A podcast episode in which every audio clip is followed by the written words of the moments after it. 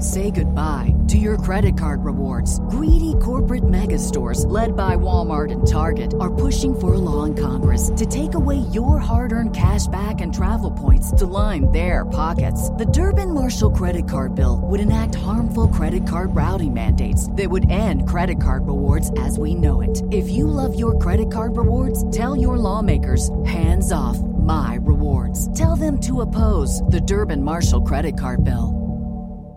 Greg in Colorado Springs, you've got the money pit. How can we help you today?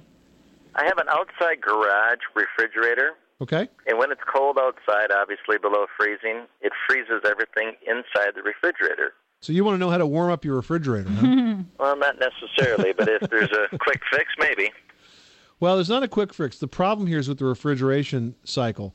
Now, a normal refrigerator is not designed to work in extreme temperatures, either extreme hot or extreme cold.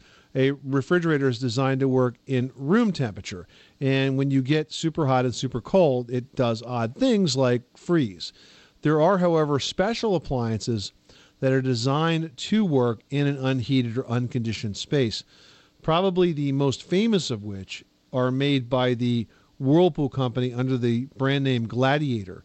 There's two products. There's the Chillerator and the Freezerator convertible refrigerator freezer.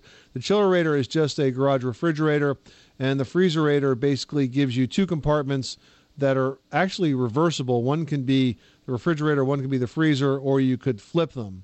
They're not inexpensive, but they do work and they do work very well, and they're extremely well made. Well, I appreciate that. So that you can't like leave a light bulb on him or anything like that. That makes sense. No, because you're dealing with an appliance that's just not designed to work in an unconditioned space. Even though, you know, many of us have refrigerators in our garage that are sort of our old refrigerator, they're just not designed to work there. The refrigeration cycle isn't cut out for it.